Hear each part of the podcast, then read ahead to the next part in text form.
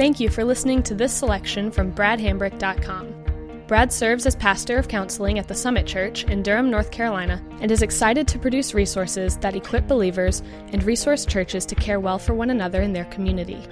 We pray that this serves you well, and we hope that you'll consider utilizing other resources from bradhambrick.com for your personal growth and ministry endeavors.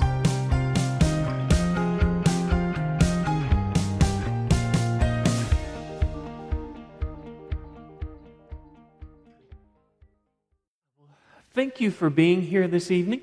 Uh, probably more than any other subject that we address. Uh, I do. I want to say thank you for uh, the courage and character uh, represented.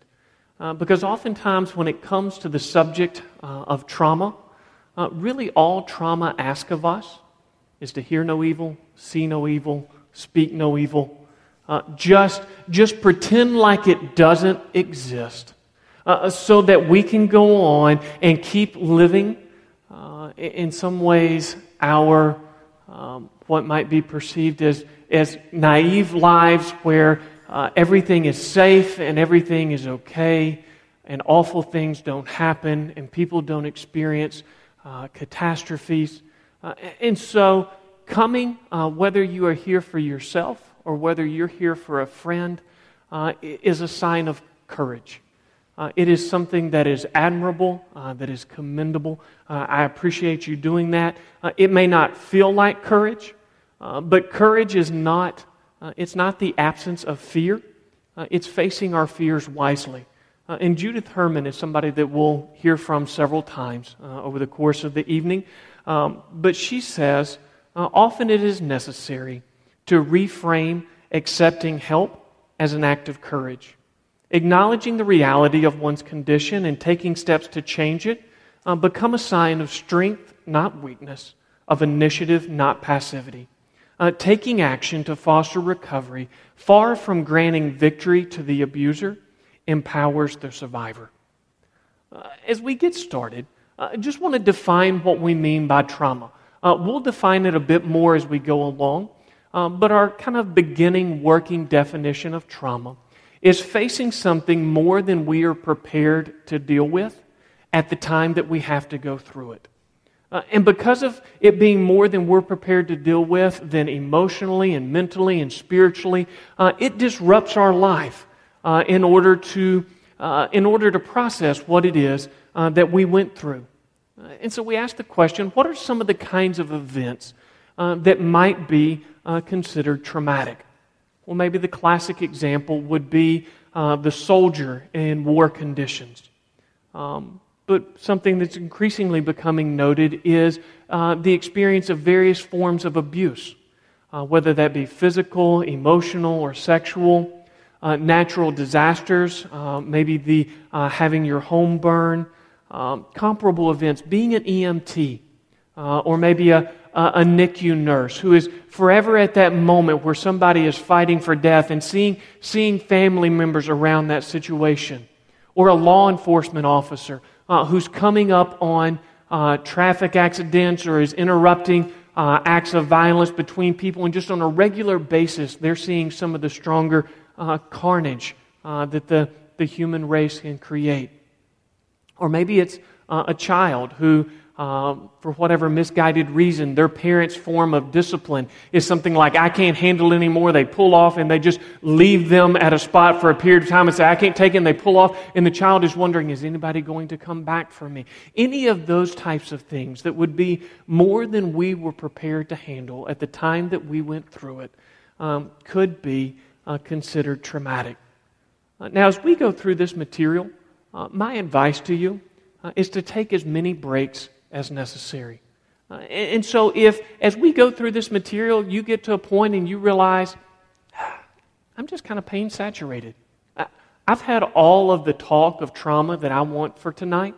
Please feel free to excuse yourself. Uh, you can just walk out. Uh, people think you're going to the restroom. That's fine. Uh, if you're on the video, uh, when you get to the point where you've said, I've, I've had all of this that, that is good for me right now, just push pause uh, and then not mark down the, the time marker on that particular video segment and come back to it when you're ready. Um, because one of the things about trauma is we don't get a voice during the experience of trauma. Uh, we don't get to say when we've had enough. That's part of what makes it traumatic. In recovery from trauma, you do get a voice. You do get to say when you've had enough, and you can come back when it is good for you uh, and when you're ready. Now, in terms of some just some general advice on going through this material, uh, go through it in small bits. Again, stop when you need to. Uh, if you're going through uh, what you have here, if you're with the live audience, is a, a listening guide. If you go through the larger notebook, uh, write down your thoughts. If you don't write down your thoughts, you're going to be juggling them in your head, trying to remember them, and that just exacerbates some of the hypervigilance tendencies that can be there with trauma. Uh, write them down so you don't have to rely on mental repetition uh, to get those. Uh, and my advice would be not to go through this material at night, close to the time when you're getting ready uh, to go to bed. Now, if you ask the question, uh, where are we going? Uh, what I want to try to do is overview uh, this material for you because one of my objectives is as much as possible to minimize surprises. I want you to have a feel for what we're going to talk about and when and, and how the pieces fit together. And we're going to talk about um, kind of a journey through trauma uh, in nine steps. And we'll be organizing those nine steps into three stages. And Judith Herman gives us a feel for that. She says recovery unfolds in three stages. The central task of the first stage is the establishment of safety. The central task of the second stage is remembrance and mourning. The central task of the third stage is reconnection with ordinary life. Uh, like any abstract concept, the stages of recovery are a convenient fiction, uh, not to be taken too literally. They're an attempt to impose simplicity and order on a process that is inherently turbulent uh, and complex. That means trauma won't play by the rules uh, that we lay out for it, uh, but I still think there's helpful, helpfulness to this overall pattern. Uh, and so, in the first stage, when we're looking at uh, establishing an environment of safety, that will be our first three steps. And the first of those is to prepare yourself physically, emotionally, and spiritually uh, for the journey ahead. That's just to put yourself in a good place uh, to face the kind of challenges that processing trauma presents. Uh, and then we'll look at acknowledging the specific history and realness of your suffering. Uh, and that's where we learn to feel safe remembering very unsafe things. Uh, from there, uh, we'll go to understand uh, the impact of suffering. You know, why is it that something from my past has such an impact on the present? Um, and what kind of factors contribute to that? Uh, and then we'll hit that middle section where we go into stage two of our material, uh, where we try to disempower the memory. Uh, and when we come to learning my suffering story, the big idea here uh, is that we attach a lot of destructive messages uh, to our experiences of suffering. Uh, as people, one of the things that we do with everything in our life is we try to make meaning of it. I mean, if you've ever been around a small child who's around ages two or three, you know they, they always ask the question, why? Why? Why? We, we want to know why. It's just inherently human. And after a trauma, oftentimes the why that we put around those events becomes something that adds to uh, the impact of the trauma. Uh, then we want to mourn the wrongness of what happened. Uh, without that destructive suffering story attached to it, uh, then we'll look at how do we begin to learn a gospel story that gives us a way uh, of making sense of life, that doesn't make all the sad things come untrue uh, that doesn't necessarily even make us say, ah, this was worth it, but in a way that allows us uh, to have a healthy sense of self, to relate to God and others and our ambitions uh, in a way that is fruitful and productive. And then we'll hit phase three, uh, where we try to reconnect with life and relationships. Uh, and we'll identify some goals uh, that help us combat uh, some of the areas of impact that trauma has so that we feel like we have a sense of voice and a way to uh, have some impact on the things that have happened to us. Uh, we'll look at what it is to persevere in that. Uh, and, and how do we um, how do we begin to pursue what is healthy? Because trauma, trauma is sensational. Uh, trauma is huge in the worst sense of the word. Healthy, healthy is kind of normal. Healthy is anticlimactic in light of trauma. And how do we how do we settle in to enjoy that? And then how do we steward all of our life for the glory of God? Uh, oftentimes, in the act of overcoming, we can become so focused on the struggle that we are trying to overcome that our life gets built around that. How do we begin to make our life about the things that, that we love and God designed for us to do uh, so that the act of overcoming doesn't make trauma as central to our life as it was when we didn't know what to do with it? Uh, now, now, you may say, uh, but life isn't this neat. Uh, how are we going to make it play by these rules where we can go through these nine steps? Uh, and as Judith Herman said, we won't. Um, but I still think there's value to seeing that process. Because if, if it's a point where you're, maybe you're at that stage of what's being asked of you is to reconnect with life and relationships, and, and you just recognized, I haven't taken some of those initial steps yet, I, I haven't accomplished those things, then then that step seven activity is going to be harder than it should be. Not because there's anything wrong with you, uh, not because you're not trying hard enough, simply because there's some preliminary things that would make it easier if we were here. And just seeing where I'm at on my journey and what's being asked of me in this moment helps me give myself a little more grace if what is being asked of me is not where I'm at you may look at this and go, I can't do all of this. This is overwhelming to me. This is a map. The map doesn't mean we have to take the whole journey right now. It simply gives us an idea of where we're going. Uh, and so, in that sense, it might your experience might be like me uh, when I get one of those prefab pieces of furniture. My wife goes to the store, she brings it home, and I get the big box out, and there's all of these pieces and the directions, and, and I immediately feel overwhelmed as if this entire project has to be done in 15 minutes. And I don't know why, but I think my wife has got a stopwatch, and she says go, and I've got to do all of this really fast.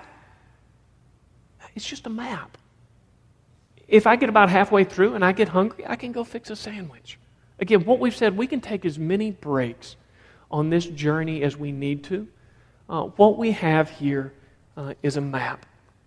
And so if we ask, where do I begin? Uh, we begin not by overcoming, um, but by preparing. Uh, and I want to give you several areas of preparation uh, that I think are important and helpful. And one of those uh, is just establishing a home base. You know, what are those things that we do to establish an environment of safety? Uh, well, one of those, we want home to be a place where our day begins and ends with a sense of predictability and stability. Uh, again, in the larger notebook, I give you several things that you can do, but just uh, getting up at an hour uh, where you don't start the day rushed uh, and you give yourself time uh, to get ready um, having good routines throughout your day uh, so that it doesn't feel like you're guessing and rushing through things. Uh, avoiding violent entertainment. Uh, when you're kind of trauma saturated, uh, you don't need to add anything to that. Um, anything that you can do uh, to make the home that you're in uh, be a place that feels more stable and predictable, that's part of establishing an environment of safety. A second part is caring for your body, because uh, your body is kind of a home for your mind. Uh, and caring for your body well is an important part uh, of establishing an environment of safety in which to process trauma. Uh, it's going to uh, increase your ability to withstand stress, uh, it's going to give you greater endurance. and it's, it's also going to begin to reinforce that idea that you can make choices that matter. and so, here, just a, a few things that would be in play. Uh, sleep. Uh, as much as you can, establishing a rather regular rhythm of sleep, um, because that, that's the rhythm of life. You know, if we have about seven or eight hours when we're asleep and then we're functioning for 16, 17 hours throughout the day and we get that sense of rhythm, our, uh, we're just going to be mentally and emotionally stronger uh, when that can happen. If you say that's really difficult, uh, talking with a physician about a sleep aid uh, that could help you with that would not at all be a bad thing. Uh, diet. Uh, this is not about losing weight, uh, but the way that our body feels uh, helps us determine whether we feel like we're in a safe place or not. when our body just doesn't feel right, then, then we don't feel safe. And if we're trying to establish an environment of safety, that becomes really important. So things like avoiding an excessive amount of caffeine. Um, again, we're going to talk about the symptom of hypervigilance and, and how we're on guard and kind of fidgety a lot. Uh, if caffeine exacerbates that, that's probably something that we should avoid. Uh, taking a vitamin C booster just to help with your immune system. Because when the body's under stress, uh, one of the places that it pulls from uh, is the immune system. If you just feel like, I, I don't have an appetite at all, then just eating some small meals throughout the day so that your body has the, the resources that it needs uh, to, to withstand the physical uh, stress that is trauma uh, is important. Uh, another area is exercise, uh, particularly uh, cardiovascular exercise uh, is really good for countering uh, the physical impact of the experience of trauma. Uh, Diane Langberg, uh, she speaks of um, a lady who uh, was abused, and she says uh, she may need some practical suggestions for how to manage anxiety and depression. few people know that a regular program of exercise can be beneficial for both of these. Exercise can sometimes help lift depression physiologically and reduce anxiety as well. Entering into an exercise program is often the first experience an individual has of assuming control over her own body. And again, one of the things that we're looking for is just, just this idea that I can make choices that matter. I can impact my life in a significant way because when trauma hits, one of the universal experiences of trauma is powerlessness. I don't feel like there's anything I can do to make a difference in what's going on around me. And, so I kind of emotionally give up. And then beginning to see that I can make these incremental choices that matter are really important. Uh, relaxation breaks. Uh, just being able to say, when I've had enough uh, when I need to take a few minutes just to rest uh, is an important part of giving yourself a voice, uh, of just doing the basics of self care uh, in a way that, uh, that honors you. Uh, another aspect of establishing an environment of safety is community, is having some people around you who know and care and understand. Uh, when we go through a trauma, oftentimes one of the last things that we want to do is talk about it. But when we don't talk about it, we're completely alone with it. And one of the things that we ask is just, how do I talk about this? What do I say? And I hope that's one of the values of a resource like this, is it gives us something that, that you could go to a friend and say, hey, I've been through some pretty tough things. And, and there's this seminar that, that I saw, and it, it kind of helped me talk through it. Could, could you go through this with me and just kind of be an encouragement to me as we go through this so that I felt like somebody else understood what I was going through? Uh, that's one of our goals here. Now, Tim Lane, he says, uh, you will want someone who allows you to be honest about your struggles and makes you feel safe at the same time. If you are not careful, you begin uh, the process memories with someone uh, who's not skilled enough, and it could make things worse. Uh, so I encourage you here to make a couple of lists of just who are the people that I think might be good for me to begin to reach out to and talk to, and, and, and who, yeah, they're really nice people, but I'm just not sure that would be their role in my life right now. Uh, and I give you some criteria. Um, that, how would I know? Uh, if you're here in the helper role, and you would say, if I was wanting to come alongside of somebody, uh, those criteria would, might be like your job description. Uh, another aspect of establishing an environment of safety uh, might be medication. Uh, now, uh, nobody thinks that post traumatic stress is caused by a chemical imbalance. Um, it Post traumatic stress, just by virtue of its name, post trauma, is clearly triggered by an event. But that doesn't mean uh, that medication can't be helpful uh, at alleviating some symptoms. Uh, and so, talking with a physician and saying, hey, here's what I'm going through. Hopefully, the language that you get from this material allows you to, to speak a little more clearly with them uh, and go through some options of, of what might be uh, most helpful for you. And then a fifth part of establishing an environment of safety uh, is having good expectations for yourself.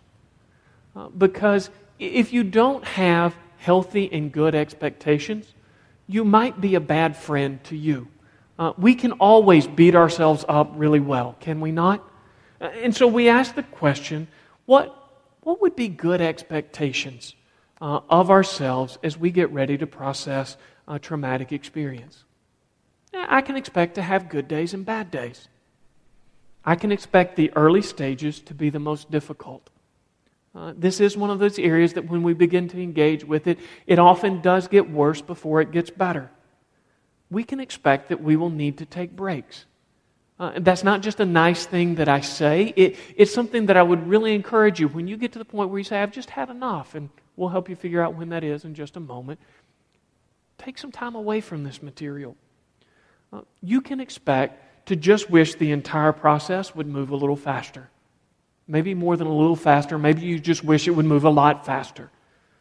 Um, you can expect that you won't notice growth until you're surprised by how much you've grown.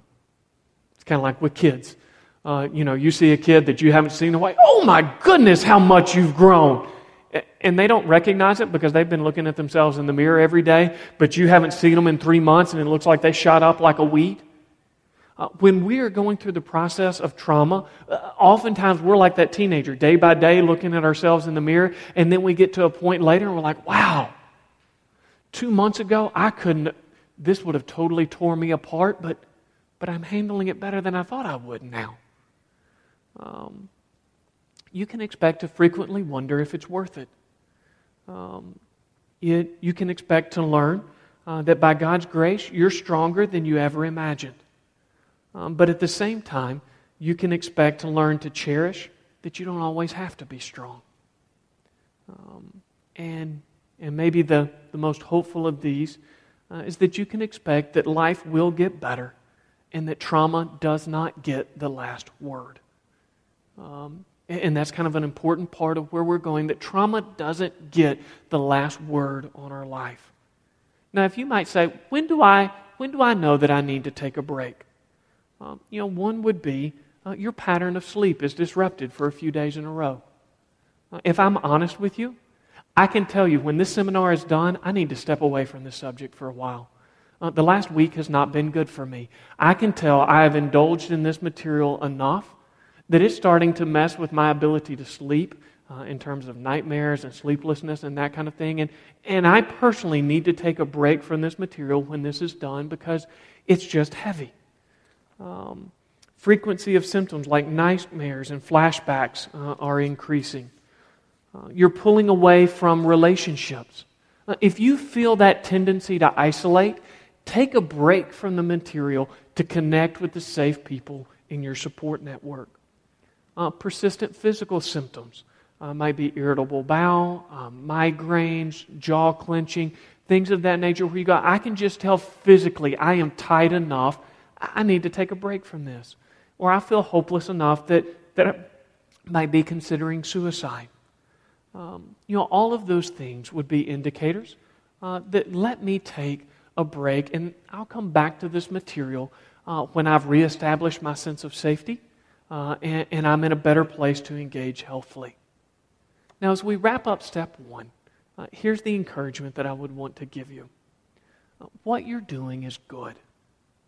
And if I'm going to engage with something that may be the hardest thing that I've ever done, I, I want it to be worthwhile. Uh, and so this is, this is hard, but it's good. Uh, take it at a reasonable pace. Uh, you'll notice at the bottom of that page, uh, there's an encouragement focus. Uh, this is something where if you've got uh, somebody that you're walking through this material with, it's just meant to give them a way that they can ask you some instructed, kind of guided questions from this material and be a point of uh, encouragement and support for you. And a place where you can begin to share some of the aspects of your story that would help them get to know you better.